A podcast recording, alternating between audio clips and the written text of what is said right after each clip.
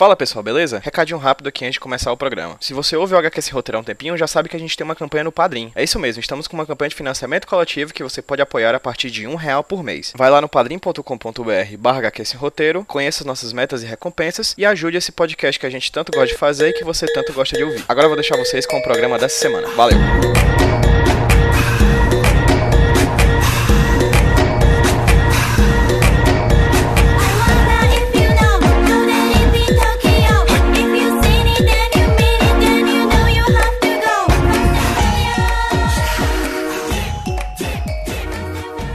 Fala galera, beleza? Quem tá falando com vocês é o Pedro, trazendo pra vocês mais um HQ Sem Roteiro Podcast, o podcast quadrinhos aqui da rede Iradex de produções associadas. Hoje vou falar com uma pessoa extremamente gabaritada, extremamente requisitada, extremamente indicada pra esse papo. Toda vez que eu falava com a Dani, vocês devem ter ouvido a Dani, naquele podcast que a gente falou sobre estudando quadrinhos no mestrado, toda vez que eu falava com a Dani, a gente dizia, você tem que falar com a Bia, você tem que falar com a Bia. Eu disse, tá bom, eu vou ter que falar com a Bia, e hoje eu vou falar com a Bia a nossa convidada maravilhosa é a Beatriz Sequeira de Carvalho, diretamente lá de São Paulo. Oi, Bia, tudo bem? Oi, Pedro, tudo bem e você? Tô ótimo. Você é de São Paulo mesmo, né? Porque eu sei que você fez na USP, mas. Eu sou de São Paulo, nascida, criada, nascida na Avenida Paulista, inclusive, mas paulistano aqui se não tem. É verdade. E se eu disser que eu uso ketchup na pizza, tu bate em mim? Ou coisa do tipo? Não, né? Bato, porque eu sou contra a violência física, mas eu acho que a gente pode desligar o podcast, né? Ai, meu Deus. Olha, difícil, falar isso pra uma paulistana é difícil. É, desculpa, eu não uso, tá?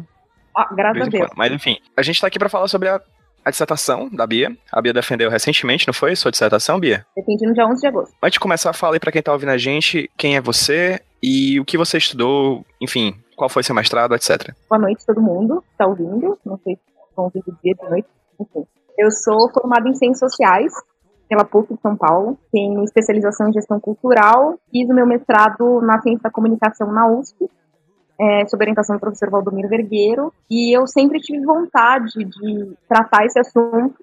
A pesquisa ficou intitulada O Processo de Legitimação Cultural das Histórias em Quadrinhos, e foi uma coisa que eu sempre quis fazer, e o professor Valdomiro incrivelmente abraçou essa ideia, porque foi uma inquietação que eu tive durante a graduação em Ciências Sociais, quando eu comecei a ler quadrinho para além do que eu já lia normalmente, eu, eu era mais, eu lia só Mafalda, Turma da Mônica, uma outra revista da Disney, eu conto isso na minha introdução. Alguns acidentes aconteceram e me levaram é, a esse objeto de pesquisa, eu acabei me apaixonando pelas histórias em quadrinhos, antes, obviamente, e aí eu percebi o potencial que elas tinham para o estudo. Então, acabei é, sendo professor comigo nas primeiras jornadas, foi o primeiro evento de quadrinho que eu fui, as primeiras jornadas foram em 2010, 2011, se eu não me engano, Acho que foi 2011. é, 2011, e aí eu vi o professor Valdomiro, descobri que ele dava aula na USP, fui atrás, cheguei a trabalhar dois anos no mercado, e aí eu falei, não, meu lugar é na academia mesmo, e eu voltei, e comecei o mestrado, e fui fazer o professor Valdomiro. Perfeito. No caso, você já estudava quadrinhos desde a graduação? Não, é, eu, quer dizer, estudei, eu fiz meu TCC sobre quadrinhos, mas assim, eu decidi fazer o meu TCC sobre quadrinhos literalmente no último ano, no quarto ano. Ah, eu fiz ciências sociais, como eu falei, e eu fazia iniciação científica na área de antropologia, é, com etnografia. Eu trabalhava com coletivos juvenis é, culturais é, em São Paulo e aprendi muitíssimo com a minha orientadora. Mas ah, um pouco antes da gente escolher os temas do TCC, eu li Maus. Foi uma obra que mudou completamente a minha visão sobre as coisas, porque eu realmente achava que não existia quadrinho para além de Mafalda e Turma da Mônica, enfim. É, então, Maus mudou muito a minha cabeça e eu me apaixonei fortemente pela obra e pela possibilidade de, de puxar aquela obra de alguma forma e entender da- o que levou o Spiegelman a, a fazer aquilo. Quando eu escolhi esse tema, eu, eu acabei recebendo crítica de uma ou duas pessoas que disseram que ah, isso é cultura de massa, isso não é objeto de pesquisa, não sei o que, não sei o que lá. E um professor que disse que meu TCC, por ser sobre quadrinhos, não deveria passar pelo departamento de antropologia, porque ele era literatura e não antropologia. Então aquilo me deu uma certa vontade de estudar quadrinho, e aí, durante minha graduação inteira, eu nunca pensei nisso, até esse momento, assim, até ler Maus, receber esses, essas, esses feedbacks, essas fontes, eu posso chamar de feedback, perceber que as pessoas ficavam incomodadas. Então, um TCC que era só sobre o Art Spiegelman e o Maus, acabou ganhando o terceiro capítulo tentando entender de onde surgia o preconceito contra a cultura de massas, é, o preconceito contra as, as histórias em quadrinhos, esse meio que foi o pontapé inicial, inclusive, para eu ah, começar minha dissertação. Pra quem tá ouvindo a gente, o nome do trabalho da Bia é O Processo de Legitimação Cultural das Histórias em Quadrinhos, né? Foi apresentado em 2017, como ela falou, agora em agosto, e ele tá dispo- disponível na, no, no banco de teses da USP. Eu tô olhando pra ele agora, Uhum. é, quebrando as regras do, do HQ sem roteiro, pra quem ouve a gente, estou usando o sumário dela como roteiro, porque eu sou assim, eu uso mesmo o trabalho dos outros pra me autopromover. E no caso, no caso, eu vou basicamente conversar com a Bia, acho que por cima do trabalho dela, é, é meio difícil, quase impossível, acredito, abordar toda uma, uma dissertação em um podcast. Inclusive, antes mesmo da gente começar, por mais que você saiba que de vez em quando eu boto ketchup na pizza, eu já fico aqui o convite para outras conversas, tá? A gente não vai conseguir abordar isso tudo. Mas de toda forma, eu vou querer conversar contigo basicamente as questões primordiais, principais assim do teu trabalho, as que você que eu acredito que sejam as principais e que você acha que sejam as principais também. Tá. E eu tava vendo aqui já no resumo de cara que você trata sobre questões relacionadas ao que diabos é a tal da cultura. O que é cultura, Bia? Bom, aí seria um podcast inteiro, né? Só pra isso, mas. Sim, eu adoro fazer essas coisas. Tipo, eu, falei, eu fiz um podcast com o Érico Assis, em que eu cheguei pra ele perguntando, Érico, o que é tradução? Tipo, só assim, saí correndo, fui beber água, enfim, fui pra aula, quando eu voltei ele ainda tava falando, mas É interessante porque essa questão do preconceito que se teve contra a cultura de massa, se tem ainda, né? Menor, mas se teve contra a cultura de massa e, consequentemente, contra a história em quadrinhos, na minha concepção sempre esteve ligado à ideia do que alguns definiram como que pode ser considerado cultura ou que não pode ser considerado cultura. Logo no- na primeira parte do meu primeiro capítulo, eu faço uma, uma pequena reintrodução ao meu primeiro capítulo, depois da introdução, em que eu falo, pergunto para as pessoas, vocês devem se lembrar de momentos na, na vida de vocês em que na sala de aula, ou mesmo na roda com os amigos, alguém perguntou, afinal, o que é cultura? E normalmente a resposta vem é, de uma forma assim, música clássica é cultura, mas funk não é cultura, ah, o filme do grande diretor europeu é cultura, mas blockbuster não é cultura, é, literatura é cultura e como muito, muito tempo se, se terminou, história em quadrinhos não é cultura.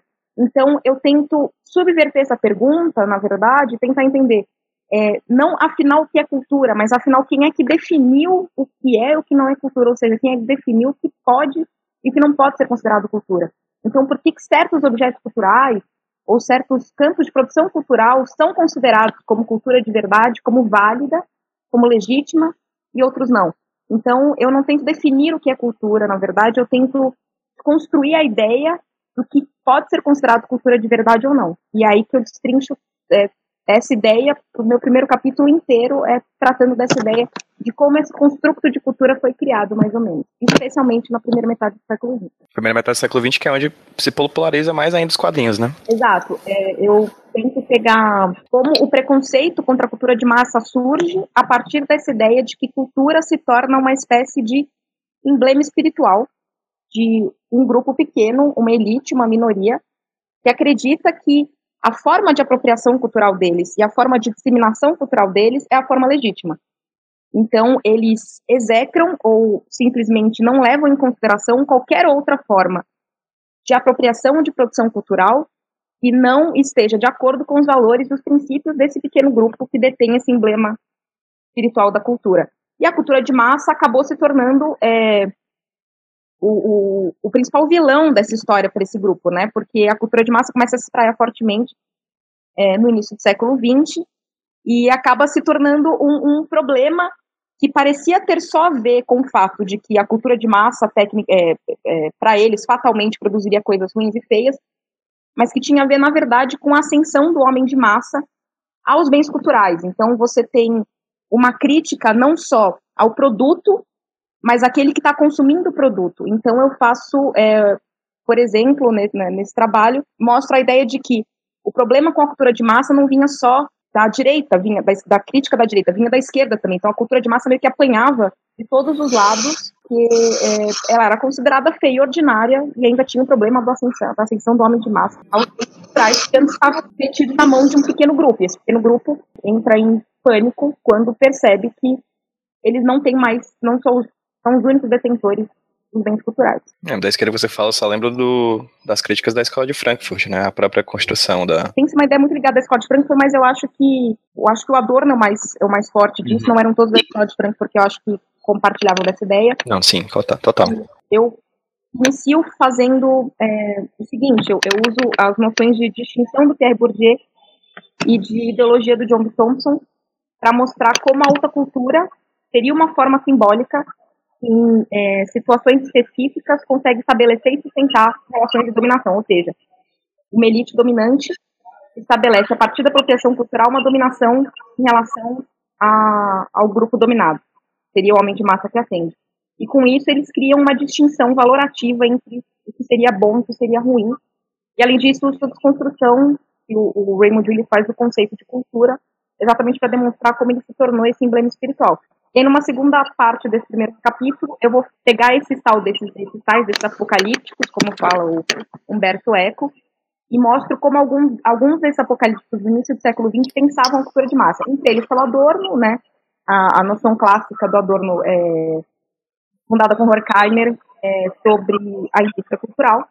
Mas aí eu pego outros autores como José Ortega y Gasset, que era um autor catalão, se não me engano, ele é espanhol, ah, e ele fala, por exemplo, que o homem de massa vai suplantar a minoria, por exemplo. Então ele fala que o espaço que a minoria ocupa, ou seja, a elite intelectual, a elite intelectualizada, tem o espaço delas, e se o homem de massa começar a ascender a esses bens culturais, ele vai suplantar essa minoria, ou seja, ele vai fazer transbordar esse espaço que deveria ser só dele. O Rosenberg fala, por exemplo, que a cultura de massa, a única coisa que ela faz é cristianizar o gosto. Então eu pego uma série de autores, eu faço uma espécie de estado da arte de alguns autores que criticam a cultura de massa e tento demonstrar, por exemplo, ah, a esquerda entendia, a crítica marxista, né, entendia a cultura de massa como uma coisa que não traria valores. Então, a, a crítica marxista acreditava que é, a cultura de massa teria fraudado todas as conquistas que eles teriam atingido com, com os movimentos de reforma. Então, eles conseguiram é, tempo de trabalho, tempo de lazer e tal, tal, tal. E com esse tempo de lazer, o homem de massa, o homem da massa, deveria é, consumir Beethoven, é, ler Dostoiévski, o que, que ele vai fazer? Ler quadrinho e ir ao cinema. Então, isso teria fraudado é, esses movimentos de reforma.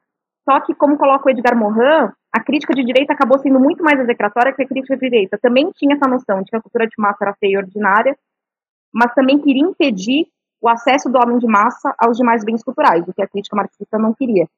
Então, é muito interessante ver é, como é que funcionava essa, essa dinâmica e essa, essa, essa forma tão, eu acho que posso causar polêmica, mas tão generalizada e tão é, limitada de enxergar a cultura de massa. O que chega a ser engraçado, Bia, já pulando algum, alguns pontos, já que não tem roteiro, que talvez essa, essa, esse pensamento adorniano da indústria cultural ela acaba abordando, inclusive, chegando até hoje em alguns tipos de crítica e de teorias sobre quadrinhos que a gente tem até hoje, né? Tipo, a própria divisão entre quadrinho bom e quadrinho lixo, né? Utilizar a ideia do quadrinho como quadrinho de super-herói, coisa do tipo, com como um tipo de quadrinho que não, que não é bom. Essa, essa decisão valorativa acaba sendo, acaba reverberando até hoje na nossa, na nossa crítica e na nossa academia também, né? Exato. É, eu acho que existe isso muito. A partir do momento, por exemplo, eu faço uma linha do tempo traçada dentro do contexto norte-americano, que eu falo que o pontapé inicial do processo de legitimação seria o movimento intelectual europeu e o movimento underground norte-americano,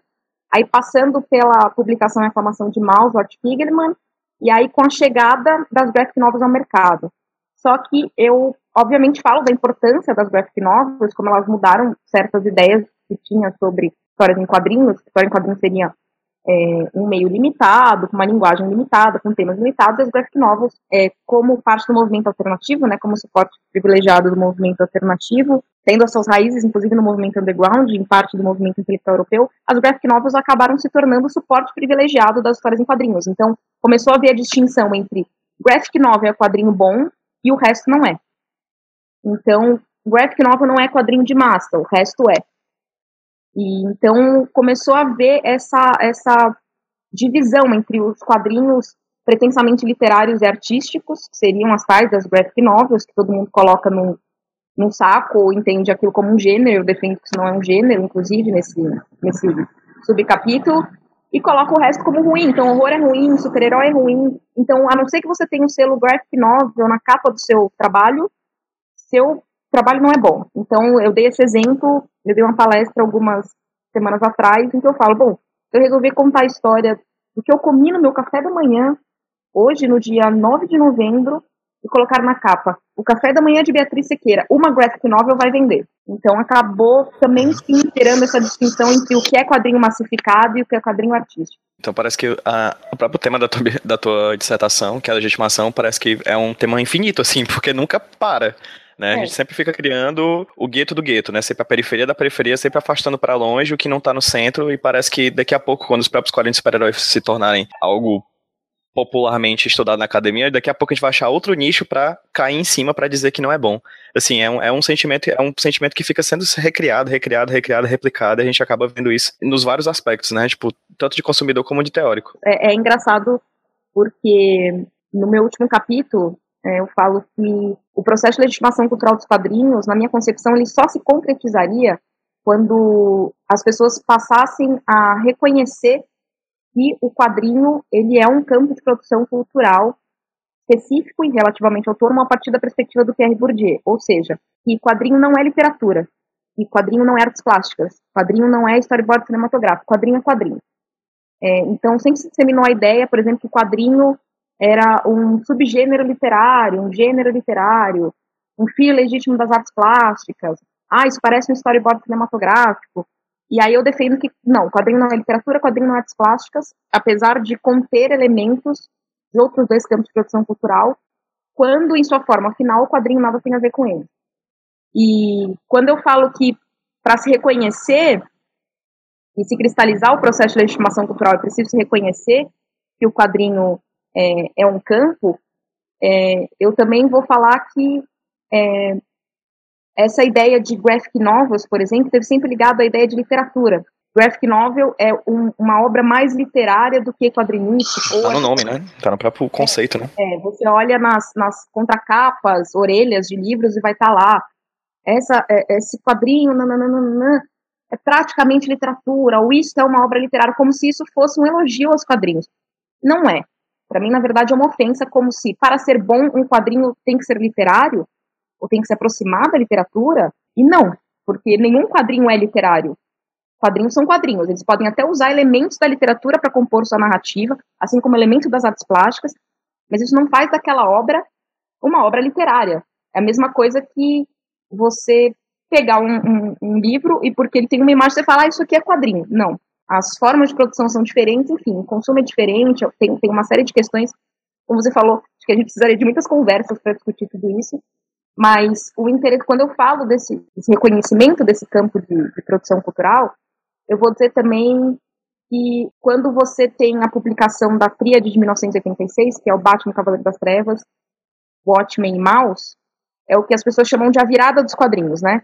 Os, os quadrinhos começaram meio que se, se preparar para aceitação plena a partir da publicação dessas três obras que realmente modificaram a percepção das pessoas sobre o que, era, o que eram os quadrinhos, né? Para mim, mais fortemente com Mouse, eu conto na minha interpretação, mas você, você falou, ah, parece que a gente não vai chegar a um fim nesse processo de legitimação cultural. É, que parece que o super-herói nu- nunca vai ter a mesma, a mesma legitimidade cultural do que uma autobiografia, uma biografia, uma cobertura jornalística, enfim. E eu falo que é, esse processo, como tudo na vida, é, ele é formado de fases. Então, como todos os processos que a gente passa na vida, existem as fases para esse processo. E o processo de legitimação cultural dos quadrinhos, para mim, é a mesma coisa. Você tem diversas fases, como ah, o movimento intelectual e o movimento underground, é, Maus, a chegada aos graphic novels, e tudo isso faz parte de, uma, um, de, um, de, um, de um processo cíclico. Então, por exemplo, com a publicação dessa tríade, que muitos falam assim, alguns autores que eu, que eu citei, inclusive, falam que nós não deveríamos nos empolgar muito com esse processo de legitimação cultural dos quadrinhos, porque ele parece que está baseado apenas em um punhado de obras-primas. Então, na verdade, que essas obras-primas teriam alcançado o nível de exigência da alta cultura, mas isso não quer dizer que o quadrinho todo chegou a, a, a, a se constituir como um objeto legítimo de fato. E eu falo que, na verdade, isso é um processo cíclico. Esse punhado de obras-primas, ele valorizou o campo das histórias em quadrinhos, e o campo valorizado, consequentemente, valoriza o objeto. Então, eu acho que sim, é, eu acho que existiu a valorização total das histórias em quadrinhos. Só que dentro do campo das histórias em quadrinhos, você ainda tem a valorização de certos gêneros ou certos suportes em detrimento de outros. E é por isso que eu acho que o quadrinho funciona como um campo de produção cultural a partir da perspectiva do Bourdieu, porque os agentes que fazem parte desse campo são eles que determinam o que vai ser considerado bom ou ruim dentro desse campo. Mas eu acredito sim que os quadrinhos passaram e ainda continuam passando por um processo de legitimação cultural que abarca o campo inteiro, assim. Mas é um, é um, é um negócio muito complicado. assim. Voltando no tempo, Bia, voltando no tempo sobre. A gente tá falando de hoje em dia, mas voltando no tempo pro começo do século XX, como a gente tava conversando antes, Uhum. é, eu tava vendo aqui o teu primeiro capítulo, ele tem. É, o capítulo é metacrítica da cultura de massa, né? E aí você fala sobre o conceito de cultura, os apocalípticos e os integrados nesse bolorado, né? Nessa sopa que é esse começo do século XX, a cultura de massa. E aí tu termina o capítulo falando sobre como é que os quadrinhos se posicionam nessa configuração. Então o trabalho de, com- de comunicação acaba sendo também um trabalho historiográfico, né? Tu meio que voltou, fez um, criou uma timeline história, histórica, né? Do, do- desse, desse momento, né? Desses momentos da, da legitimação do quadrinho, né? como eu queria falar do processo de legitimação cultural, para entender, para dizer que houve um processo, eu precisava entender por que, que ele não era legitimado. Então não tinha como falar de legitimação sem entender o porquê da deslegitimação dos quadrinhos. Então por isso que eu voltei ao à ideia do conceito de cultura que foi criada, passando pelos apocalípticos, depois aos integrados, aos que, pelo menos, que não defendem, mas pelo menos que não execram completamente a cultura de massa, até chegar a como os quadrinhos se posicionaram nessa, nessa briga que se houve sobre, em relação ao conceito de cultura no início do século XX. E sim, é uma, é uma, uma espécie de historiografia, né? Eu, eu, eu os passos dessas teorias sobre a cultura de massa, sobre a cultura como um todo, para tentar é, entender por que, que os quadrinhos foram atingidos tão fortemente, porque eu acho que até a chegada dos videogames, até a chegada acho da televisão na, na, na década de 50, depois dos videogames e depois da internet, os quadrinhos foram os que mais apanharam os críticos à cultura de massa. É, inclusive, na minha dissertação, eu coloco que isso tem a ver com o fato de que os quadrinhos começaram a se espraiar juntamente com as críticas à cultura de massa. Então, foi meio que um movimento paralelo. É, então, os quadrinhos meio que se tornaram o bode expiatório perfeito dos críticos, né? Então, eles usaram é, os quadrinhos como perfeito exemplo de tudo que estava errado na cultura de massa. E somando-se a isso, veio o Frederick Werther com A Sedução dos Inocentes, é, e com as críticas que ele fez, e foi muito interessante fazendo o trabalho. Acho que a maioria das pessoas que estudam quadrinhos conhecem mais ou menos o que foi a Sedução dos Inocentes, o que o Frederick Werther e o estudo dele teve como consequência no universo dos quadrinhos, o, Comics Code Authority, ou seja, a autocensura das, das editoras, todos aqueles pânicos morais que foram gerados na sociedade americana por conta desse livro. Bia, só pra quem ocasionalmente tá ouvindo a gente e não sabe, tu pode fazer um pequeno resumo do que foi o Verta e o Sedução dos Inocentes? Por favor? O, o Vertan é, escreveu Sedução dos Inocentes, eu vou fazer bem resumidão aqui, mas ele escreveu é, um livro afirmando que as histórias em quadrinhos tinham consequências nefastas é, sobre é, a educação e, e o crescimento da, da, da população infantil e juvenil norte-americana, e os quadrinhos levariam à marginalização, etc. Então ele pegou diversas obras, fez uma análise quantitativa dessas obras, demonstrando como é, certas histórias levariam as crianças para o caminho do mal, né? Então, ele escreve esse livro em ah, 54, 54. 54. Foi um livro que foi, ele era um psiquiatra, então ele é um psiquiatra renomado, inclusive. Se eu não me engano, pelo que eu escrevi no meu trabalho, eu posso estar enganada, ele chegou a ser lido por muitas mães que liam Reader's Digest, que era a listinha de, de livros, de clube de livro e tal. E aí acabou caindo no gosto, de certa forma, de muitas pessoas e os quadrinhos começaram a causar um certo pânico moral nos pais e diziam que aquilo ia levar os jovens para marginalização, para marginalidade, para criminalidade, para prostituição, enfim. Então ele, ele escreveu um livro que, na época, para ele, para muitos, tinha é, uma, uma fundamentação plausível, o que levou a uma autocensura das próprias editoras, porque se elas não fizessem isso, elas não poderiam mais é, vender os quadrinhos dela. Então foi se instituído que o que poderia e o que não poderia ser tratado dentro dos quadrinhos, quais temas, quais é, imagens poderiam ser tratadas nos quadrinhos, é, que não afetassem a educação das crianças. Acho que inclusive vale um podcast depois sobre, sobre essa questão da censura, da autocensura, né? Porque é interessante, porque o Comic Code Authority não chegou a ser uma censura estatal, né? Ele foi uma autocensura do próprio meio editorial, né? Então vale discussões interessantes sobre isso. Foi uma reação, porque assim, ou a gente faz, ou a gente para de vender. Então as grandes editoras, uhum. a Marvel DC, falaram, tá, a gente vai colocar um selo aqui na capa dizendo que esse quadrinho é apropriado para as crianças. Foi realmente, de fato, uma autocensura. As pessoas acham que foi uma censura, muita gente, inclusive eu achava, né, antes de começar a pesquisa, foi uma censura imposta pelo Senado, pelo Estado, depois da- das audiências que o Frederick participou, que o Bertrand participou. E não, foi uma autocensura, foi uma decisão das editoras mesmo de autocensurarem para, inclusive, não perderem vendas, né? Sedução dos Inocentes caiu como uma bomba nesse cenário, né? Como é que, como é que então os quadrinhos se posicionaram diante disso? É interessante porque a gente acha que o Vertan, eu pelo menos pesquisando, né, eu achava que, é, bem entre aspas, o Vertan tinha feito meio que isso de graça, ele tinha uma preocupação de fato com a juventude, ele, não- na minha concepção, ele não era um monstro, não era um, um cara, vou destruir deliberadamente os quadrinhos, eu não acho que é bem por aí. Ele era um cara que tinha uma, uma real preocupação com, com a juventude, com os caminhos que a juventude norte-americana estava indo, estava chegando. Ele estava muito alinhado com as críticas à cultura de massa. Isso foi me dito, eh, se não me engano, pelo professor Roberto Elísio, que disse que o Werther e o Adorno compartilhavam muitas ideias. Então, a, a, a crítica aos quadrinhos que faz o Werther também estava muito ligada à atmosfera da cultura de massa que tinha disseminado nos Estados Unidos na primeira metade do século XX.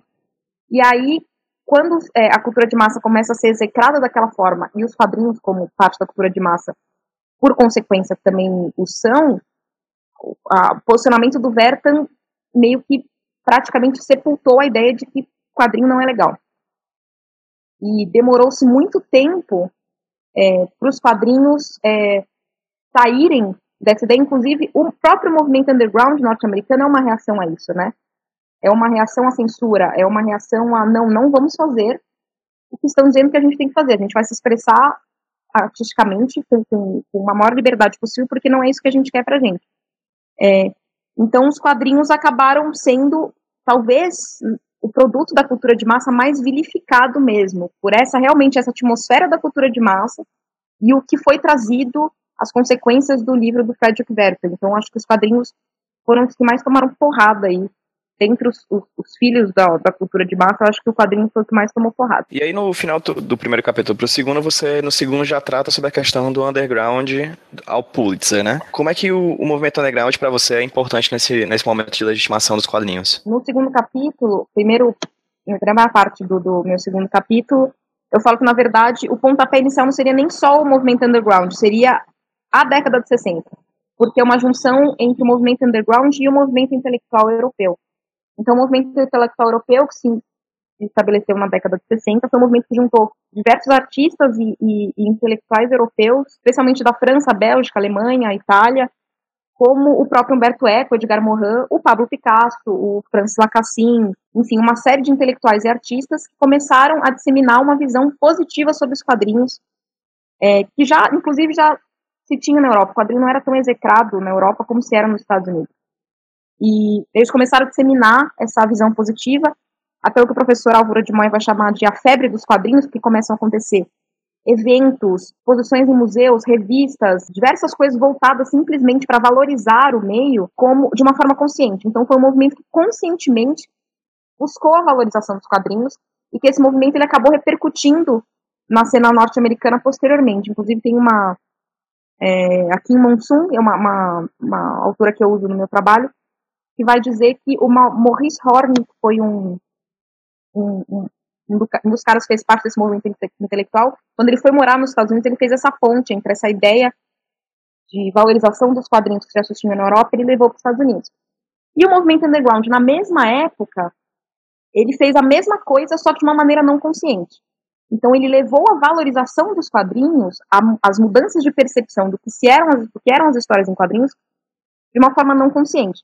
Quando eles resolveram revolucionar o formato, a temática, tratar tudo com a maior liberdade possível, é, se é, colocar artisticamente é, nos seus trabalhos, sem nenhum tipo de pressão externa, sem nenhum tipo de censura, eles modificaram as percepções que se tinham sobre as histórias em quadrinhos a partir desse movimento marginalizado.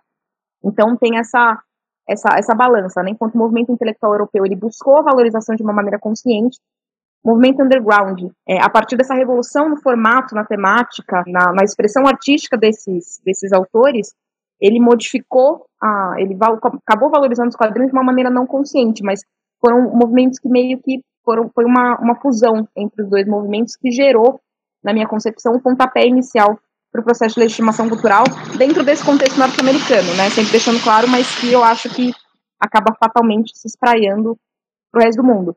E essa valorização que ah, o movimento intelectual europeu conscientemente buscou para os quadrinhos, essa valorização dos quadrinhos que acabou ocorrendo por consequência dessa revolução artística causada pelo movimento underground europeu, teria dado, deu, na verdade, né, as bases para o movimento alternativo que seria importantíssimo para a segunda fase, o segundo ciclo do processo de legitimação cultural. Era uma, é uma pergunta que eu ia te fazer, assim, você delimitou é, historicamente a tua pesquisa basicamente no século XX e também geograficamente nos Estados Unidos. Por que, que você acha que os Estados Unidos era ponta de lança dessa questão? Por que, que eu escolhi o contexto norte-americano? Por exemplo, a noção de graphic novel. A noção de graphic novel é estabelecida nos Estados Unidos, independente da, da origem que você vai buscar.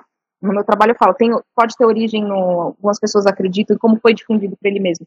O termo graphic novel teve, origem com um contrato com Deus e outras histórias de cortiço do Will Eisner. Outros acreditam que foi a partir do Richard Kyle. Outros acreditam que foi a partir do John Updike. Enfim, o termo graphic novel tem diversas, é, diversas origens, o termo, né? Aí vai depender qual você vai preferir escolher. Ela foi disseminada e, e criada e estabelecida dentro dos Estados Unidos. E para se entender a ideia, é, a noção de como os Estados Unidos influencia o resto do mundo, para quem consome esse tipo de quadrinho específico, né, esse quadrinho é, mais ocidental, é, que tem as suas bases lá, especialmente das grandes editoras, quando a gente chega aqui no Brasil, você tem o uso de graphic novel para obras brasileiras, brasileiras, por exemplo, perdão. Então você vê o graphic MSP, por exemplo, né, do Maurício de Souza Produções, que são produções nacionais, mas que levam o rótulo, o selo, o carimbo de graphic novel. Então, eu acho que, inevitavelmente, o que acontece nos Estados Unidos, é, no que diz respeito à cultura de massa, eu acho que, inevitavelmente, tem consequências no resto do mundo ocidental que consome esse tipo de cultura. Eu acho que a gente enxerga isso só no- não só nos quadrinhos, mas acho que especialmente com o cinema também. Eu acho que os Estados Unidos é realmente o berço da cultura de massa. É até interessante pensar que é o berço da cultura de massa e foi de onde surgiram os maiores críticos à cultura de massa. É interessante ver isso. E eu acho que sendo o berço desse tipo de cultura, é, que espalha a sua cultura mais fortemente para o resto do mundo, especialmente depois da Segunda Guerra Mundial, eu acho que é, eu estabeleci ali porque eu acho que foi, foi o ponto realmente que acabou influenciando o resto do mundo na forma de se enxergar os quadrinhos. E o papel de Mouse? Você cita aqui no seu segundo capítulo que o Mouse tem um papel importante nessa questão, né? A gente até, você até falou, por exemplo, sobre a grande tríade, né, e dos quadrinhos que ajudaram a legitimar, que são o Batman Cava das Trevas, o Watchmen e o próprio Mouse. A gente tem um podcast, inclusive, sobre o ano de 1986, assim, como ele foi o divisor de águas Uhum. entre esses dois momentos. A gente fez um evento aqui na Livraria Cultura de Fortaleza, a gente acabou gravando um podcast a partir desse evento, foi muito bacana.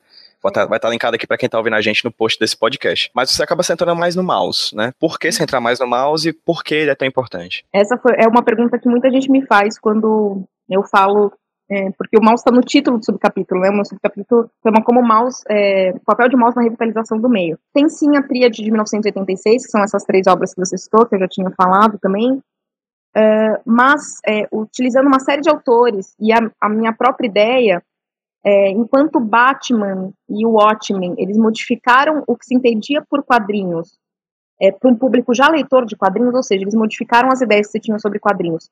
Para os já leitores de quadrinhos de super-herói, então eles, eles subvertem, desconstroem a ideia de super-herói para um público já leitor, Maus ele modifica as percepções sobre os quadrinhos para o público mais geral, a nível mundial, o que, segundo muitos autores que eu usei na minha dissertação, nunca foi visto antes, assim, é, então, é, Maus ele realmente teve um alcance mundial em relação a público e a crítica que nenhuma obra, outra obra teve.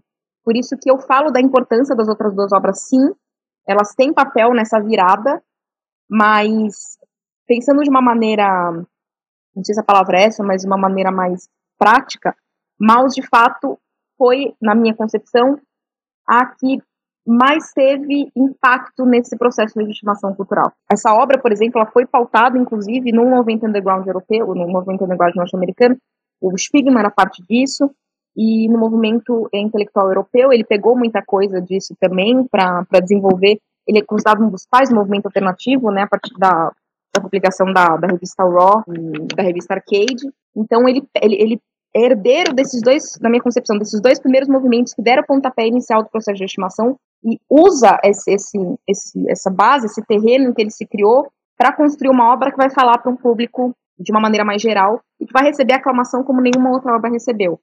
Então foi até me perguntado, ah, mas você não acha que é muito peso para colocar em cima do, do Art Pigman? Eu falei, não, não sou eu que estou colocando peso. Foi a crítica, espe especializada ou não especializada em quadrinhos, que deu esse título a ele.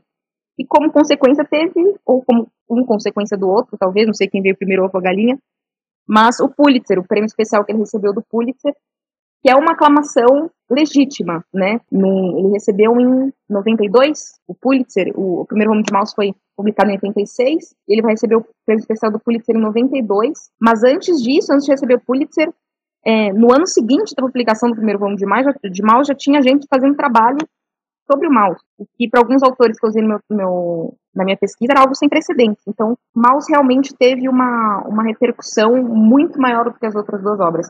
É até interessante que eu uso um, um professor Ian Gordon, que já esteve aqui no Brasil duas vezes, ele, eu uso um, um texto dele em que ele fala um jeito fácil de você perceber o, o tamanho que Mouse alcançou, o tamanho de, de, de notoriedade que Mouse alcançou, é, você vai no Nexus e coloca a palavra mouse. A quantidade de trabalhos que vai aparecer sobre mouse é absurda. E aí eu mesmo fui fazer esse exercício aqui no Google Acadêmico. Eu até coloquei isso na minha dissertação. Você vai lá no Google Acadêmico, coloca mouse mais arte mais Spiegelman, vai aparecer uma quantidade X de artigos tratando sobre o mouse. Se você fizer a mesma coisa com Watchmen e com Persepolis, que é uma obra que dizem que é herdeira desse, desse movimento que o Maus teria começado, que o Spiegelman teria começado, que foi muito aclamado pela crítica, juntando as, as, os artigos que citam, que falam de Persepolis e Watchmen, juntando os dois não chega perto do número de Maus. Foi realmente um negócio a nível mundial e com uma aclamação que nunca se viu antes. Por isso que eu falo que ele foi importante para esse processo. Não foi a única obra, outras obras permearam, né, outras obras vieram antes, outras obras contemporâneas a dele, como a própria Tríade de 86, mas eu acho que Maus realmente modificou a percepção do público em geral, que as outras duas obras não, fez, não fizeram com tanta força quanto a obra do Spiegelman fez. Perfeito. E o Maus, ele, ele também chega não só mudando a percepção dos acadêmicos e coisas do tipo, de pessoas do tipo, como também da própria questão editorial, né? Ele inicialmente foi lançado em dois volumes, né? Em duas Uhum. partes, com alguns anos de diferença, acredito, entre eles, inclusive. E posteriormente foi compilado em uma graphic novel, né? E essa graphic novel é exatamente, o termo graphic novel, a questão da graphic novel, o conceito de graphic novel é exatamente o que termina até o segundo capítulo, né? É interessante porque eu uso, inclusive, os exemplos de, de Mouse e Watchmen, porque as pessoas chamam hoje Mouse e Watchmen de graphic novel, Perfeito, sim. E hoje a, é- a ideia de graphic novel é que graphic novel é uma história mais densa, maior, mais bem finalizada, com arco fechado, lançado num único volume. É normalmente essa a ideia que se tem de graphic novel. Mas o Watchmen foi lançado em 12 volumes, como revista na banca.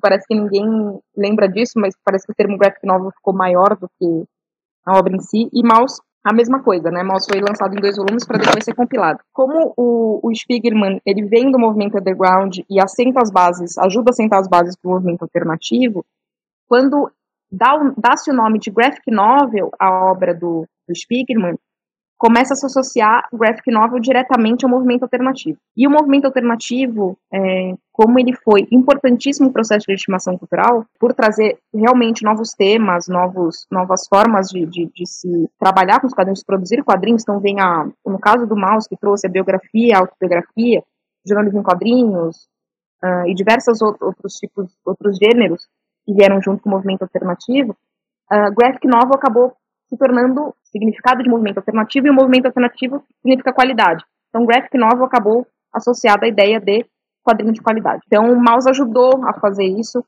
É engraçado que eu coloco no meu trabalho que o Spiegelman estava dando uma, uma palestra, uma entrevista, e uma, uma pessoa fala para ele, ah, mas você como pai da graphic novel, ele fala, cara, se eu sou o pai da graphic novel, me faz um exame de DNA, por favor. Porque muitas pessoas começaram a disseminar essa ideia de que ele era o pai da graphic novel e tal.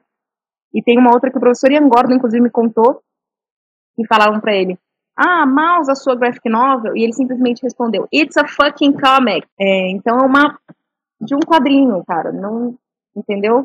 Então, disseminou essa ideia de que quadrinho alternativo está ligado à ideia de graphic novel. E aí eu vou fazer essa crítica, como eu falei antes, falo que o graphic novel tem sim, obviamente, um valor muito importante, uma, uma, um papel muito importante no processo de estimação cultural, mas não sem antes fazer uma crítica ao uso do termo como uma forma valorativa e distintiva para distinguir o que seria um quadrinho de qualidade ou não. Então, a graphic novel a gente entende sempre, como eu falei, como uma obra fechada, com arco fechado, com é, uma qualidade técnica e artística, entre aspas, superior.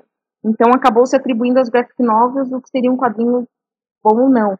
E isso está ligado à ideia de livro, né? Graphic novels são publicados em formato de livro, e é por isso que nessa última parte eu defendo a ideia de que graphic novels não são o gênero dos quadrinhos, como muito se disseminou, mas que graphic novels, na verdade, se constituiriam como um suporte editorial, do qual cabem diversos gêneros. Esse suporte editorial, por ser em formato de livro, é, e o livro ser realmente uma, um certo fetiche dentro da cultura, ler livro é melhor do que ler revista, então ler uma história em quadrinhos em formato de livro é mais aceito intelectual e culturalmente do que ler uma história em quadrinhos em formato de revista, é, as graphic novels acabam se tornando o suporte editorial privilegiado desse processo de legitimação cultural, em detrimento dos demais. Inclusive, eu lembro quando eu li o Pesquisa Acadêmica em Quadrinhos do, do teu orientador, do Valdomiro, em que ele fala sobre. Eu não sei se é ele, cara, pode ser que eu esteja errado, mas eu não sei se é nesse livro também. Enfim, eu li em algum momento em que algumas pessoas procuram. Não, acho que é no livro do Thierry Grostin. Enfim,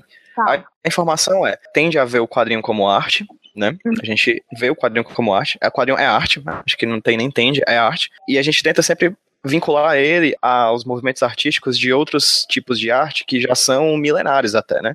Quando a gente fala, por exemplo, sobre o romantismo da pintura, o romantismo da literatura, existe um romantismo do quadrinho, sendo que o romantismo é um movimento ali, sei lá, século XVIII, XIX, e o quadrinho fi- chega no final, metade pro final do século XIX, assim, né? A gente já divide o quadrinho em era de ouro, de prata e de bronze, mas está vinculado mais à questão do quadrinho de super-herói. Usa-se muito essa questão do quadrinho não se enquadrar em outras categorizações de outros tipos de linguagens artísticas para destituí-lo de, de importância. Então a gente fica vendo muito isso. E o teu terceiro capítulo trata exatamente disso, né? Inclusive um exemplo que eu que é muito peculiar ao que tu estava falando é que Maus basicamente é unanimidade em quase toda a prateleira de professor, doutor, mestre em história, né? Ou em qualquer outro tipo de, de, de pesquisa, ou em qualquer outro tipo de stand de pesquisador ao redor do mundo, principalmente nessa parte de humanas, história, etc. O Maus é unânime, assim, é uma obra muito importante, academicamente falando, e como você mesmo falou, em questão de quantidade, não se compara nenhum outro, né? Mas eu já vi, por exemplo, gente em livraria dizendo que queria comprar mouse, me contaram essa história, né? Mas acredito que ela seja super real, porque acredito que ela seja sintomática, em que uma pessoa foi comprar mouse numa, numa livraria, alguém falou que ia, era na seção de quadrinhos, e a pessoa disse que não era quadrinhos, era graphic novel, Exatamente. né? Porque Acontece muito. não é quadrinho, é graphic novel. Ou seja, há uma valoração típica do que é reprogramada, re, reeditada, redesenhada do que acontecia lá atrás quando diziam que quadrinho era literatura, e por isso era ruim. É um movimento muito similar. E aí no final tu termina falando sobre o campo dos quadrinhos, né? Inclusive eu adorei esse subcapítulo, o campo dos quadrinhos, dois pontos. Ele existe e é legítimo, achei fantástico. Aí tu pode fazer uma abordagem sobre o que é isso, tipo, por que que ele existe e ele, por que ele é legítimo? Mais uma vez, tratei desse processo de estimação, e aí a gente, no segundo capítulo, trata das, das fases que teriam é, levado a essa legitimação. Então, as fases que fazem parte desse processo. E aí, como eu falei anteriormente, que me atropelei como sempre, né, então me adiantei demais, falo que ah, reconhecer esse campo dos quadrinhos seria a consolidação do processo de legitimação cultural dos quadrinhos. Eu começo esse capítulo dando o exemplo do cinema. O cinema, ele também foi é, uma, um produto da cultura de massa que também passou por um processo de legitimação cultural, mas isso aconteceu ainda na década de 50, 60, muito antes dos quadrinhos, né? É, então, o cinema se estabeleceu como um campo de produção cultural legítimo décadas antes, e a partir do, do livro do Russell Nye, que é o, o Popular Art in America, eu vou mostrar que o cinema passou por esse processo da seguinte forma. O cinema, ele começou, se a gente lembra, os primeiros filmes da década de 10 e de 20, eles pareciam realmente, inclusive que não tinham som, né? Eles pareciam muito uh, uma obra teatral filmada, né? O cinema começou, quando ele- o cinema começou a se reconhecer como uma, uma forma de arte que não era teatro, ele não era teatro filmado. Era uma forma de arte diferente do teatro, podia ter suas origens no teatro, ter suas raízes ali, mas ele não era. Ele se estabeleceu como um campo e se autonomizou em relação ao, ao, ao teatro, e a partir daí ele começou a avançar e é, o reconhecimento que ele possui hoje. Então, o cinema, a partir do momento que ele entendeu as limitações dele, e que essas limitações não significava que o que era produzido dentro dele era ruim, mas que na verdade os idealizadores, produtores, atores, diretores, etc., tinham que usar suas habilidades para fazer algo bom dentro de um, um espectro que era indústria, porque nunca se negou que o cinema era indústria, assim como o quadrinho é indústria, né? Os, os primeiros caras é, que desenvolveram, começaram a produzir cinema, nunca falaram assim, ah, meu Deus, isso aqui é uma obra de arte pura. Não, eles sabiam que aquilo era indústria e que aquilo precisava fazer dinheiro. Mas isso não significava que, por conta disso, eles deveriam ficar limitados a só produzir coisas que conversassem com o público de uma maneira mais geral e que só buscasse o lucro, mas que podia realmente disseminar algum tipo de valor cultural. Então, quando os produtores, diretores, roteiristas e atores conheceram que o seu produto, o que eles estavam produzindo, era diferente do que era produzido do teatro, que tinha suas próprias normas, sua pró suas próprias peculiaridades, e seu próprio público, houve o reconhecimento desse campo cinematográfico, o que permitiu o avanço do meio. Então, quando você entende que aquilo que você está fazendo é específico, é único, e não tem a ver com outro campo de produção, você consegue uh, uh, avançar no seu próprio meio. Então, por que eu vou falar sobre isso em relação aos quadrinhos? Porque quadrinhos, muito tempo, mais uma vez, foram entendidos como um gênero literário, como subliteratura, ou como filho legítimo das artes plásticas. Você, por exemplo, falou, ah, quadrinho é arte. Não, quadrinho é uma forma de arte. É, assim como o cinema é uma forma de arte, a pintura é uma forma de arte, a literatura é uma forma de arte. Mas quadrinhos não é artes plásticas. Por quê? Porque, na minha concepção, apesar de ele é, ser formado por dois signos gráficos diferentes que provém de outros, outras duas mídias, que seriam, no caso, o texto da literatura e a imagem das artes plásticas, se assim preferirem, na sua forma final, ele nada tem a ver com esses dois campos.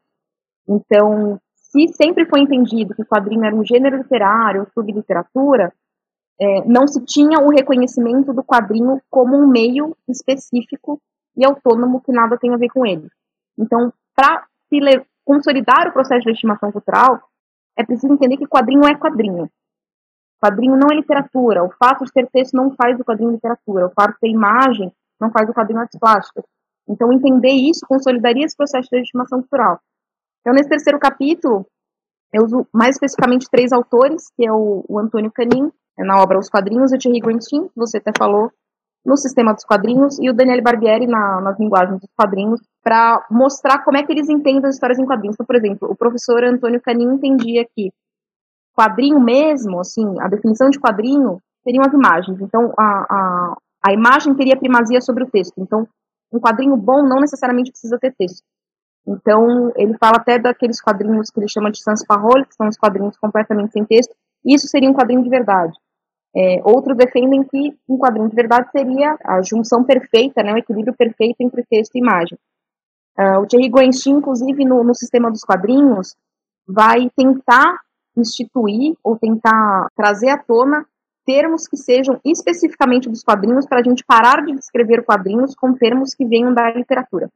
É bem complexo esse livro, esse livro é bem, bem difícil de ler, mas é interessante esse debate que ele levanta, porque ele vai inclusive falar, as pessoas sempre entenderam narrativa como livro, né? Como se a narrativa fosse uma prioridade, uma prerrogativa só da literatura. E aí ele vai tentar subverter essa ideia, falando, não, essa ideia é obsoleta porque quadrinho também é narrativa, cinema também é narrativa, mas tendo a literatura um campo de produção cultural legitimado há muitos anos, como você falou, tem formas de arte são legitimadas há, há tempos atrás. Então, é, como elas são, parecia que a literatura tinha primazia de ser considerada narrativa e o resto não. E aí ele vai trazer essa ideia de que é, é, precisa existir uma criação, criação de termos e conceitos entendam os quadrinhos como uma totalidade inédita, seja complexa, seja única, e só assim se entenderia é, os quadrinhos em sua totalidade. Eu uso esses três autores e eu vou dizer que, por mais que eles tenham escrito as obras dele em épocas diferentes, é, com metodologias diferentes, em países diferentes, todos eles enxergam o quadrinho como meio único, que difere em variados níveis de qualquer outra linguagem, de qualquer outro sistema. Né? Então, os quadrinhos, como eu falei, eles podem até guardar certa semelhança com outros campos, como a literatura e as artes plásticas. Eles podem até ser constituídos de códigos provenientes de outros meios, mas isso não, não quer dizer que eles conservem a natureza e a função desses, desses campos quando eles adquirem sua forma final. E é por isso que eu parto para a ideia de campo de produção cultural do, do Bourdieu para tentar ah, estabeleceu os quadrinhos como um campo específico que não é literatura e não é artes plásticas. Inclusive, acredito muito que isso vem da própria academia, essa questão da legitimação, porque a gente está estudando quadrinhos de vários pontos diferentes. Tu veio das ciências sociais, eu sou da comunicação, assim como tem gente das letras da, que estão estudando, das artes visuais, etc. Não existe uma, uma linha de pesquisa de quadrinhos, não existe uma faculdade de quadrinhos, não existe uma universidade de quadrinhos, enquanto a gente tem de letras, de cinema, de teatro, de literatura, por exemplo, em todo canto, né? Por ser muito novo também, né? Quadrinho relativamente é é uma linguagem relativamente nova em comparação com outros. É, mas a gente pensar por esse lado, o cinema também é. É verdade, sim. Eles, eles brotam num, num período histórico muito similar, né? É, Então, por isso que é interessante é, estudar os quadrinhos dessa forma, por isso que eu, eu me senti tão atraída por esse, tema, por esse tema, porque parece que realmente não quiseram deixar o quadrinho chegar em algum lugar, né? Quer dizer, o quadrinho chegou por conta própria, mas assim, os críticos, é, sejam os culturais, sejam os críticos da academia, a gente sabe, você como uma pessoa que estuda quadrinhos, a gente convive com pessoas maravilhosas que são do nosso meio, mas as pessoas que não são ou não entendem, eu já ouvi assim, mas pode estudar quadrinho? Sim, eu ouço muito isso. Muito. Tem a surpresa, né? E pra eles é uma surpresa positiva do tipo, ai, pode, sério. E tem a parte negativa do tipo, sério? Que você vai estudar quadrinho dentro da academia? Assim, não tô acreditando. É, o quadrinho, ele, ele como eu falei, no- acho que no começo da século XX ele tá uma porrada dos dois lados. E ainda, a- apesar dessa legitimação que ele passou, na parte no que diz respeito a do intelectual, o quadrinho ainda toma muita porrada, assim. E às vezes não é nem uma, uma porrada do tipo, ai, que horror, quadrinho horrível. Não, mas é a surpresa mesmo de falar, nossa, mas existe é, coisas de qualidade sendo produzidas a ponto de se poder estudar sobre isso? E aí eu só falo, bom, vai depender se você considera alguma coisa de qualidade ou não, né? É difícil determinar o que é uma coisa de qualidade ou não. E é uma- um pensamento que eu sempre tenho, que eu tento passar para as pessoas, é, eu não faço uma defesa indiscriminada da cultura de massa no meu trabalho, como se a cultura de massa só produzisse coisas em alto grau de excelência. Michael Bay tá aí para mostrar que isso não é verdade, não é mesmo, amiguinho? Um beijo pro, Zack, pro nosso amigo Zack Snyder também, né? Que tá ouvindo a gente. É, Não, o Zack Snyder é mais polêmico comigo, não sei se... Mas não é uma defesa indiscriminada da cultura de massa, como se ela só produzisse obras em alto grau de excelência, assim como os quadrinhos, não é uma defesa indiscriminada das histórias em quadrinhos, como se dos quadrinhos só viessem obras em alto grau de excelência. É só tirar a ideia de que se uma coisa é produzida, tem como forma de produção a cultura de massa, ou seja, uma forma massiva de produção, isso não tira a qualidade da obra. Então a forma de produção não vai determinar se uma obra é boa ou ruim. Inclusive o bom ou ruim é subjetivo demais, é mais uma vez é uma, uma, é uma coisa infindável para ser discutida, a mesma coisa do que é o que não é cultura. E também não é um ataque à alta cultura ou à cultura cultivada, é um ataque à ideia desse emblema espiritual que se criou para distinguir um grupo do outro a partir da, das apropriações culturais.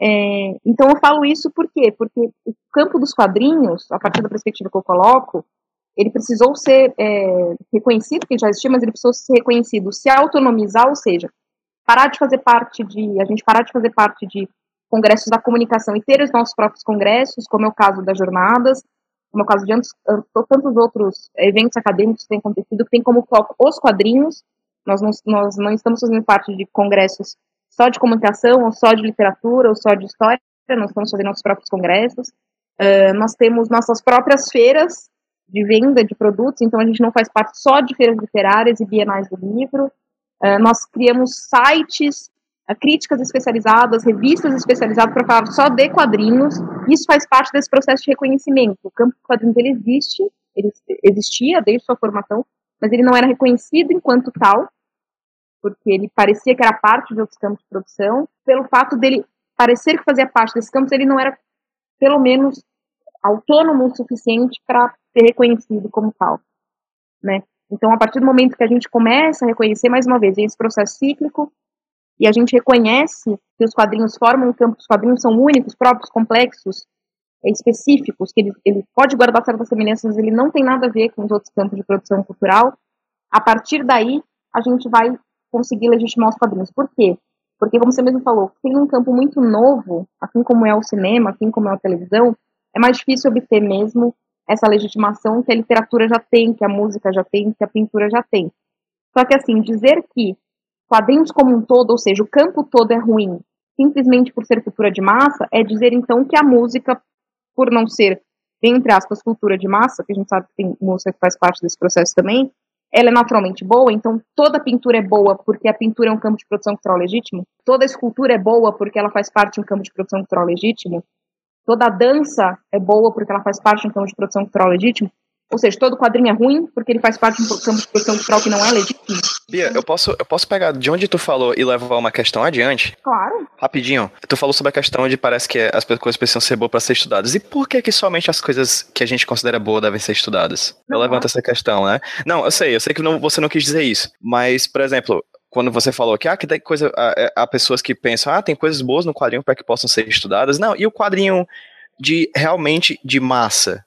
Uhum. Né? E a, quer dizer que só porque o feio é feio e o belo é belo, a gente vai estudar só o que é belo, a gente não vai deixar o feio de lado, a gente não vai estudar esse outro lado, a gente não vai estudar o, o- a literatura de, de polpa, né, o Pulp Fiction, a gente não vai estudar o quadrinho de péssima qualidade, por que, que a gente não vai estudar isso também, né? Uhum. Acho que tudo tá aí para ser estudado, tudo é fenômeno comunicacional e como fenômeno comu- comunicacional pode ser digno de estudo. A gente pode estudar telenovela, a gente pode estudar essa tudo, né? Não há, não há é passível, gente- tudo é passível de, de, de consumo. Perfeito, perfeito. E diante disso, não é porque a gente não deveria, pelo menos, acredito eu, partir do pressuposto que a gente deva ir atrás de coisas boas para ser estudadas na academia. A gente tem que, tem que estudar o que nos incomoda também, Exato. Né? Que instiga isso. que nos instiga. Né? A pesquisa ela vem de uma dúvida. E a dúvida é, por que, que esse negócio do Michael Bay é tão ruim, mas dá bilhão toda vez que ele solta no cinema? Exato. É? Exato. E eu não gosto do Michael Bay, porque se ele dá bilhão, alguém gosta. Exatamente. Por que, que Velozes e Furiosos tá no oitavo filme e sempre bate o bilhão? Exato, exato. Porque que a gente tem lista de filmes que eu, ou talvez você, compartilhando talvez os mesmos gostos, acharíamos incríveis, então na lista negra, né? Que eles não passam porque não tem verba para fazer.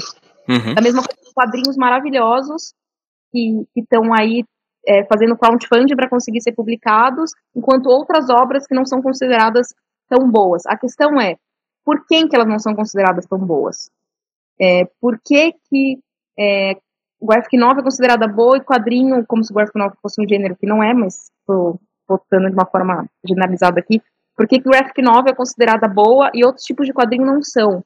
E é por isso que eu falo que existe o campo de produção cultural, isso é uma coisa que as pessoas falam. Mas a sua ideia de campo de produção cultural não é muito determinista, assim como se quadrinhos estivesse preso à ideia de que existem agentes que é, designam o que é bom o que é ruim dentro do campo. Eu falo, bom, é, pode-se pensar de uma outra forma, mas eu acredito que seja assim, dentro dessa perspectiva de um campo que tem agentes que determinam o que é bom ou ruim, e vão te dar o seu capital cultural dentro do campo. Isso acontece com os quadrinhos, era exatamente isso que você estava falando. Então, a gente tem a distinção de um campo maior, vamos pensar um campo cultural maior, em que vai distinguir quais desses campos de produção podem ser considerados legítimos ou não, música é, quadrinho não, e dentro do próprio campo do quadrinho, que é esse microcosmo social, alguém está dizendo isso é bom, isso não é. Então, quem é que está dizendo que quadrinho de super-herói não é bom, mas autobiografia é bom? Não somos só nós. Nós fazemos parte desse campo, mas como Pierre Bourdieu fala, não é o autor da obra que designa a qualidade da obra. Quem dá a qualidade da obra, quem valoriza a obra, são os agentes que fazem parte desse campo. São eles que vão dizer se uma obra é considerada boa ou ruim. Eu dou esse exemplo, eu dou esse exemplo na minha dissertação e sempre falo desse exemplo do Shakespeare. O Shakespeare só foi considerado um grande escritor, sei lá, décadas, talvez um ou dois séculos depois que ele morreu. O Shakespeare era um autor popular, ele era do teatro elisabetano, que era um teatro popular, e ele só foi reconhecido como grande escritor que ele é, hoje considerado por muitos como o maior escritor da história, ou o maior escritor em língua inglesa, muito tempo depois, porque aí finalmente os guardas dos portões, dos altos padrões da cultura viraram e disseram: Nossa, Shakespeare é da hora, bora botar esse cara aqui pra dentro. Então, quem é que está determinando o que é bom e o que é ruim? E quem é que está determinando qual obra de quadrinho, voltando aos quadrinhos, é digna de ser estudada na academia? A gente passa por esse processo de legitimação, em que o quadrinho passa a ser reconhecido, e dentro do próprio campo do quadrinho, existem aqueles dizendo que isso é digno de ser consumido ou estudado, e isso não é. Então a gente tem essa briga. Eu mesma sou uma pessoa que não sou leitora de quadrinhos super-herói, do gênero de super-herói, né? É, eu tenho preferência por outros gêneros, leio, mas não leio com tanta, tanto afinco, assim. Leio outros gêneros, e aí um cara uma vez virou pra mim e falou assim, ah, então você lê as coisas boas, você não lê essas porcarias de super-herói. Eu falei, bicho, não, eu leio o que eu gosto de ler, independente do gênero. Só tenho preferência por outros gêneros. E aí, você encontra diversas pessoas é, falando, é, puxa, eu só leio graphic novels. E aí eu pergunto pra pessoa, tá, mas quais graphic novels, de quais gêneros? Não, eu leio graphic novels. Eu falo, cara, quantidade de graphic novels publicadas, tendo graphic novels na minha concepção de suporte, é uma infinidade de obras aí que são consideradas graphic novels. Quais graphic novels você lê? Você fala assim, não, eu leio leio graphic novel porque eu só gosto de quadrinhos de qualidade. Fica nisso, assim como eu já recebi muitas críticas de gente dizendo que eu não leio quadrinho porque eu não leio super-herói. Eu não sou fã de quadrinho pelo simples fato de não ler quadrinhos de super-herói. Então, existe essas, essas picuinhas dentro do, do campo, e por isso, por si só, essas picuinhas já, para mim, já comprovam que o quadrinho é um campo de produção cultural na perspectiva do Pierre Bourdieu, que vão delimitar é, o que vai ser considerado é, bom ou não, e o que vai poder ser estudado ou não dentro da academia. Isso é muito chato. Exatamente isso que você falou. Eu acho que a gente escolhe um objeto de estudo, né, a gente escolhe um tema, porque ele instiga alguma coisa na gente, porque a gente quer é, entender aquela obra, ou aquele autor, ou aquele período histórico, enfim. E é isso que deveria levar a gente a estudar, não quem está determinando o que é bom ou ruim, inclusive porque isso muda, né? Coisas que eram consideradas ruins, é, hoje são consideradas boas. Acho que a gente pode dar até um exemplo recente do cinema. Blade Runner, o primeiro, quando foi lançado, foi um fracasso de bilheteria, inclusive de crítica, e só anos depois recebeu reconhecimento do campo de produção do cinema que deveria reconhecer. Com os quadrinhos acontece a mesma coisa. Então, amiguinhos, a dica de hoje é: vão estudar sobre Godard, mas também estude sobre Velozes e Furiosos. Isso, é, eu acho que é um fenômeno, tem que ser estudado, tem que ser explicado. Não precisa necessariamente gostar. Eu, particularmente, não. Eu parei de ver no segundo. Então, eu não posso nem Era, foi até o terceiro. Foi até o terceiro? Então foi mais Foi. que eu, porque. Não, mentira. Eu, eu assisti aquele Velozes e Furiosos em Tóquio. Não, não. É o mentira, terceiro. aquele Velozes mais Furiosos. É o segundo? É, e acho que eu vi o terceiro, mas depois eu não vi mais a franquia, mas todo mundo fala que é tão divertido, eu tenho vontade de ver, mas eu parei assim no meio, Mas eu tenho a leve impressão de que se você pegar qualquer um, você vai conseguir entender de boa. É, acho que eu não vou ter muito problema. Acho que, é, acho que o arco narrativo não é o que eles estão focando mais, eles estão focando mais na explosão e tal, tal, tal, mas é divertido também, né? Sim, gente, vamos parar de pensar que a gente só tem que assistir filme e que você tem que ter todo doutorado pra entender o filme, né? Exato, exato. parar Eu com isso. Eu tive uma, uma discussão com um cara da faculdade, que eu assisto novela, né? É, e eu tava na época assistindo Tu Cordel assiste Cantado. novela, Bia? Então, Meu fizeram assim, Deus. cara falava, você- mas sem o tu, porque ele é aqui de São Paulo.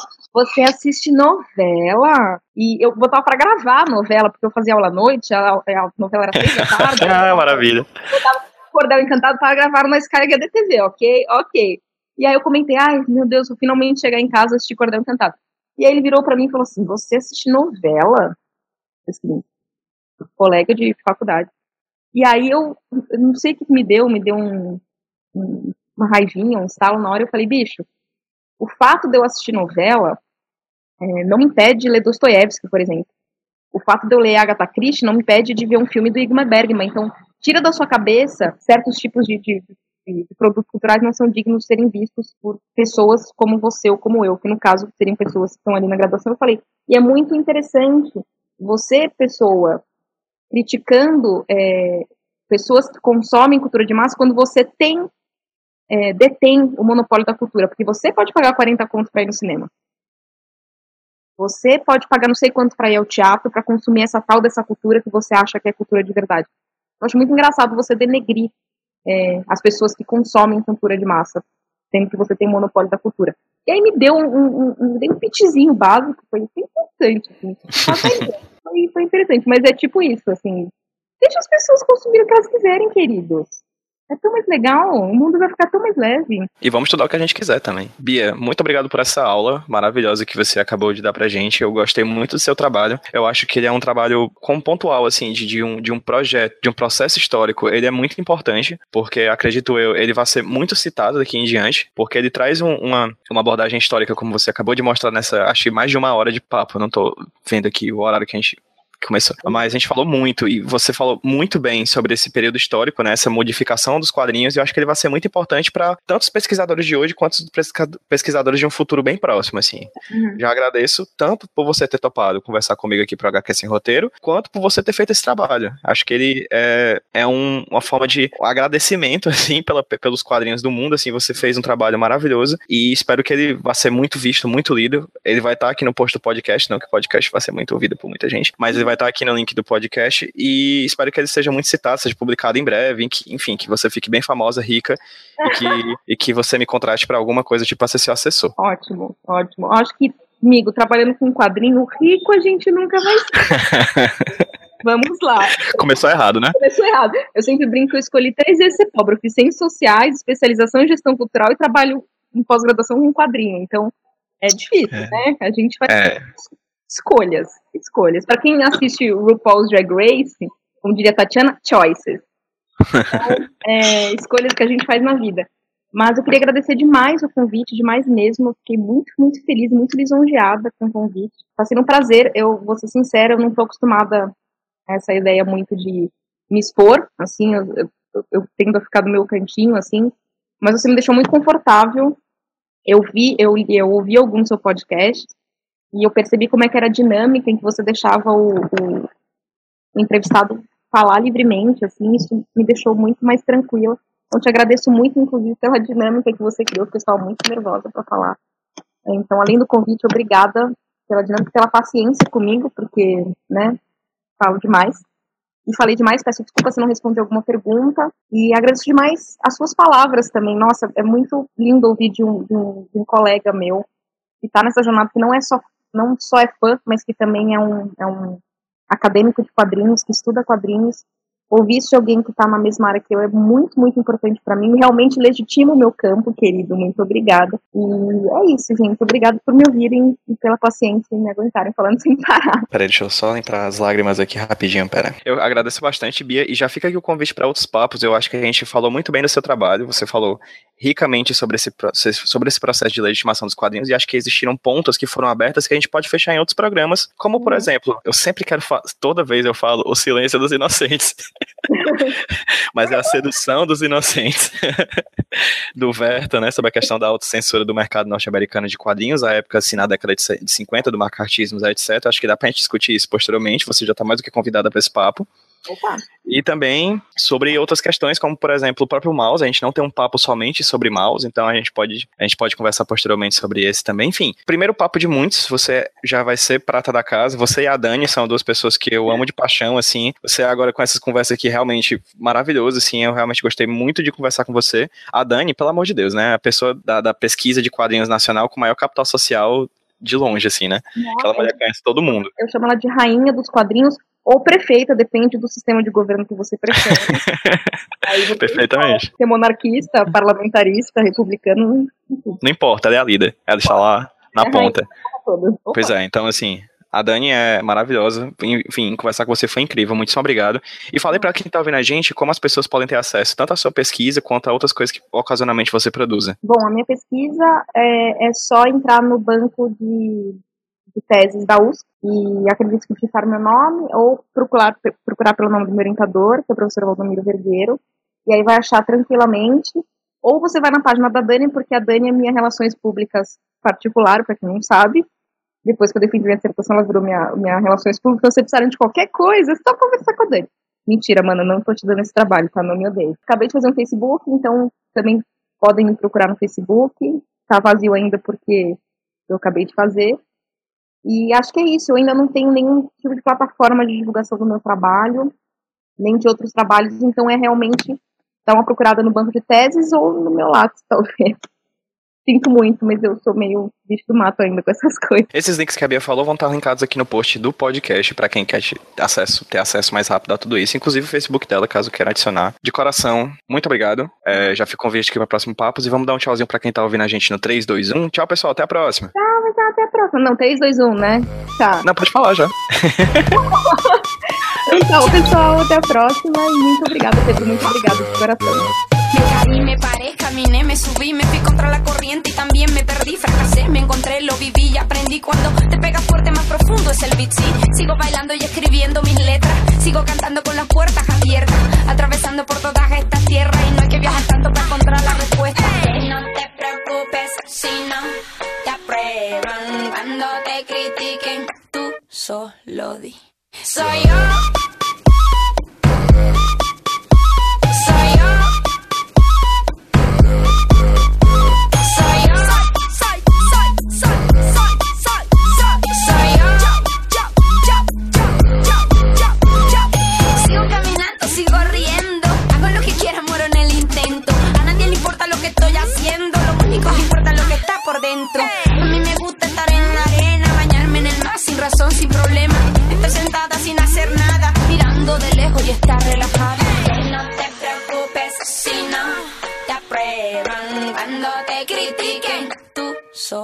melody. So you're.